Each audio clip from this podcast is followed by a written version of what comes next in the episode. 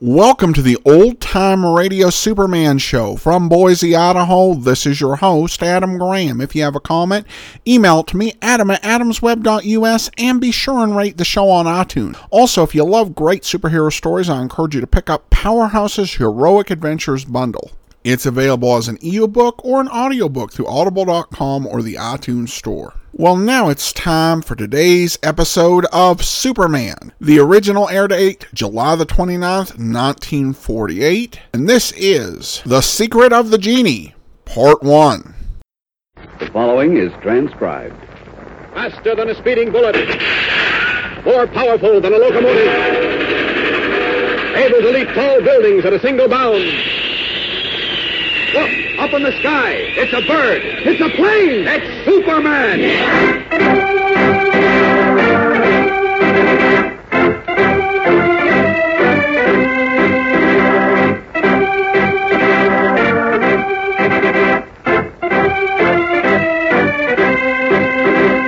Yes, it's Superman, strange visitor from the planet Krypton, who came to Earth with amazing physical powers far beyond those of mortal men, and who, disguised as Clark Kent, mild-mannered reporter for a great metropolitan newspaper, wages a never-ending battle for truth and justice.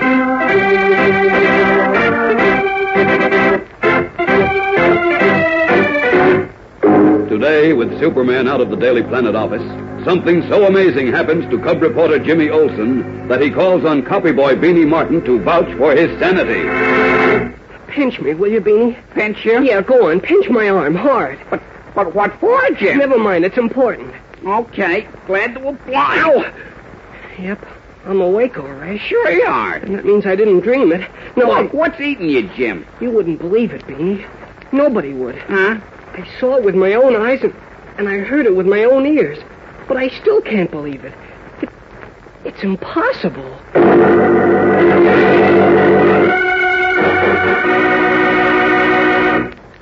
Here's a little story, gang, that's almost guaranteed to make you laugh. I know it panicked me when I first heard it. It's a story about a tea that was given in New York recently to honor a visiting Chinese scholar. The committee that arranged the party, assuming that the foreign scholar would be unable to speak English, was somewhat disturbed until one of them remembered a prominent American author who had written many articles about Chinatown. As a matter of fact, one man said, I've heard him rattle off Chinese as if it were his mother tongue. So the author was invited to the tea. And as soon as the visiting scholar appeared, they were introduced. All the guests at the party gathered round to watch with interest as the American bowed, then rattled off everything he had learned in his contact with Chinatown residents. The Chinese listened politely. He even registered great interest in what the author was saying. When the American had finished speaking, the scholar bowed gravely. Then, in perfect English, he said, I am grateful for your attempt to make me feel at home by speaking to me in my native tongue. Of course, everyone was astounded to hear him say that, but they were shocked and very much amused when, asked what the American author had said to him, he smiled and answered, As nearly as I can translate his speech, it went like this. Good morning. How are you? I am well, thank you. Some babe, huh? One, two, three, four, five, six, seven, eight, nine, ten. Lobster Canton style, please. Thank you. Goodbye. Happy New York. Down the hatch. Well, of course, everyone had a good laugh. And no wonder, because it was funny. But it also taught a lesson which we'll discuss a little later in this program. So keep listening. And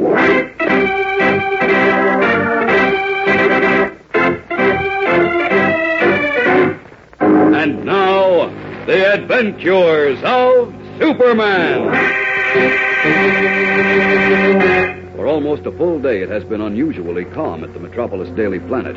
But as we shall see, it has been the calm which precedes a storm. Superman, in his guise of reporter Clark Kent, has left his office, and cub reporter Jimmy Olsen is tilted back in Kent's chair, his feet on the desk, when the door opens and Beanie Martin, the copy boy, appears. Hello, Beanie. Uh, what can I do for you, young man? Don't give me that big shot routine, Jim Olsen. And you better get your feet off Mr. Kent's desk before he comes in here and catches you. Mr. Kent back? Ha ha ha! Boy, did you get your feet down in a hurry. Oh. Afraid of getting caught in here, huh? Uh, not at all. As a matter of fact, Mr. Kent asked me to wait here till he got back. He's expecting an important phone call. Now, uh, what was it you wanted to see me about? I don't want to see you about nothing. A guy named Abdul does. Abdul? Who's he? Search me. He looks as if he's one of them Rajahs or Pashas or something. What? And is he a character? He's got a long curly beard and a towel wrapped around his head, and he's wearing earrings. Jeepers. What does he want to see me about? Well, I asked him, but he wouldn't tell me. He said it was personal and very important. Gee, maybe he's got a big story for me. For you. Of course. Show him in, Beanie. Okay, but listen, Jim. I saw a guy like that in a movie once. He turned out to be a murderer. He had a knife hidden in the towel on his head. Oh, why don't you grow up, Beanie? Go on, show Mr. Abdul in. Okay, but remember, I warned you.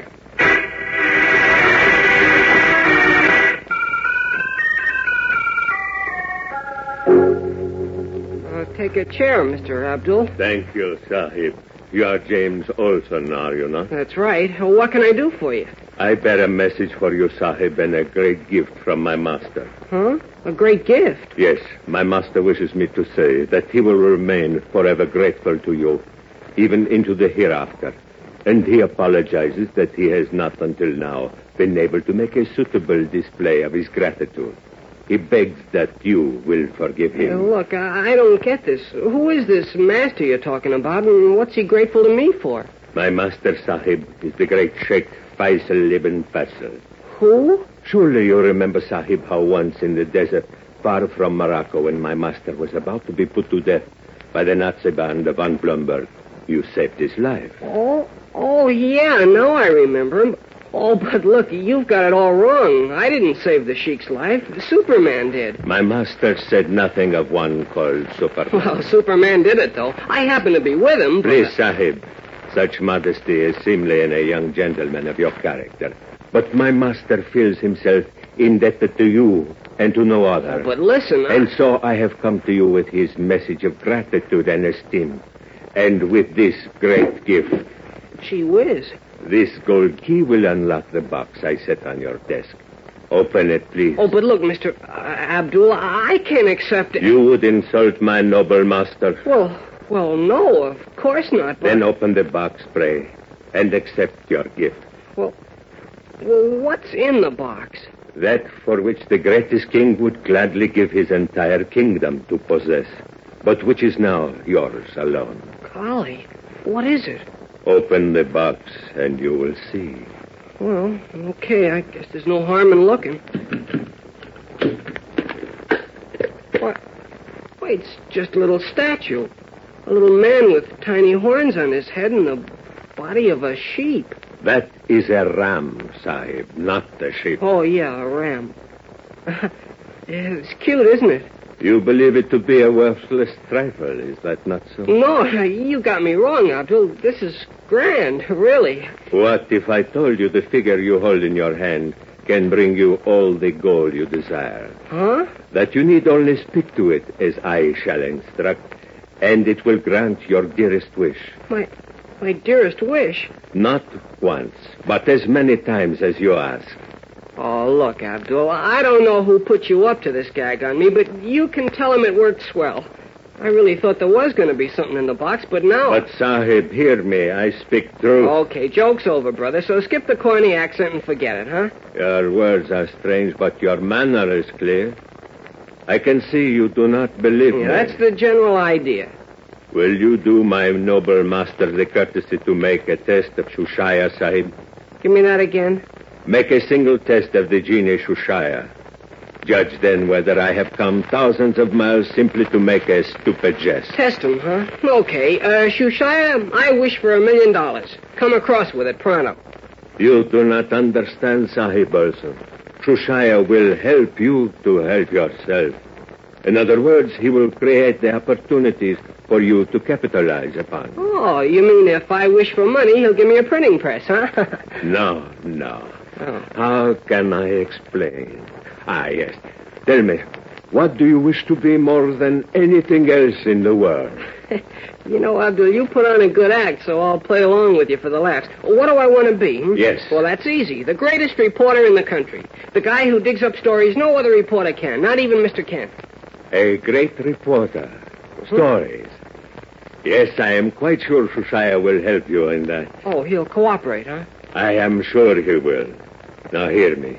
At precisely six o'clock, and on any other day at the same hour, you need only sit here where you sit now, where Shushaya has come into your hands.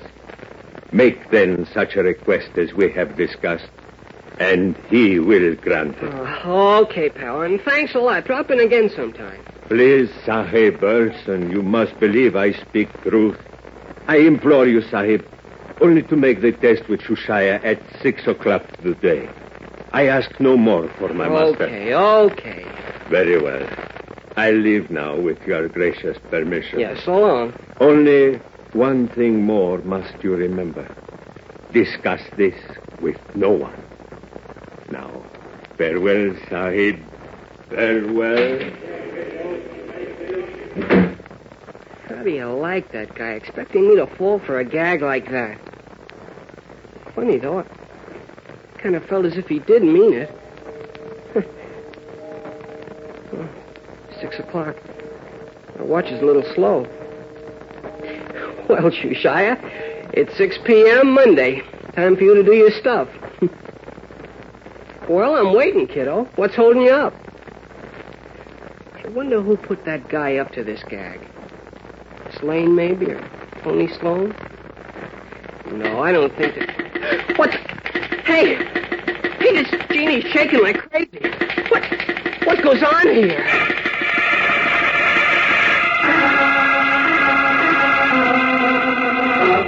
Amazed, Jimmy Olsen stares at the little figure of the genie on Clark Kent's desk, which suddenly, as the hour of six struck, began shaking as if it were alive. What can this mean? We'll be back in a moment for the startling climax of today's episode. So keep listening. Well, gang, that little story we told you at the beginning of the program certainly showed that we shouldn't jump to conclusions about people. It just doesn't work. Because what people are and do is very much the result of the places they've lived in, the education they've had, and the kind of experiences they've gone through. For instance, a Chinese boy brought up in America speaks perfect English, eats with a knife and fork, and most likely has a crew cut. On the other hand, an American boy brought up in China might speak perfect Chinese, eat with chopsticks, wear his hair long, and not speak English as well as Chinese. You see, you aren't born speaking a certain language or eating with a knife and fork or knowing that two and two makes four. Somebody had to teach you these things. You learn them by watching the people around you and learning from them. Well, it's the same with kids all over the world. If you had been born in a different land, you would talk and act just like the people there do, and not at all like an American. That's why it's so silly to hear someone say that he was born better than another person because of his nationality or race or religion. That's just a lot of hogwash and has absolutely nothing to do with the facts. Supposing that the fellow who thinks he was born better is well educated, lives in a fancy house, and has nice clothes. So what? All that proves is that he was lucky enough to get the breaks. So, gang, next time you hear the born better talk going around, squash it. You know the real facts. Spread them around. Tell them to others. It'll go a long way toward helping to make this a better world to live in.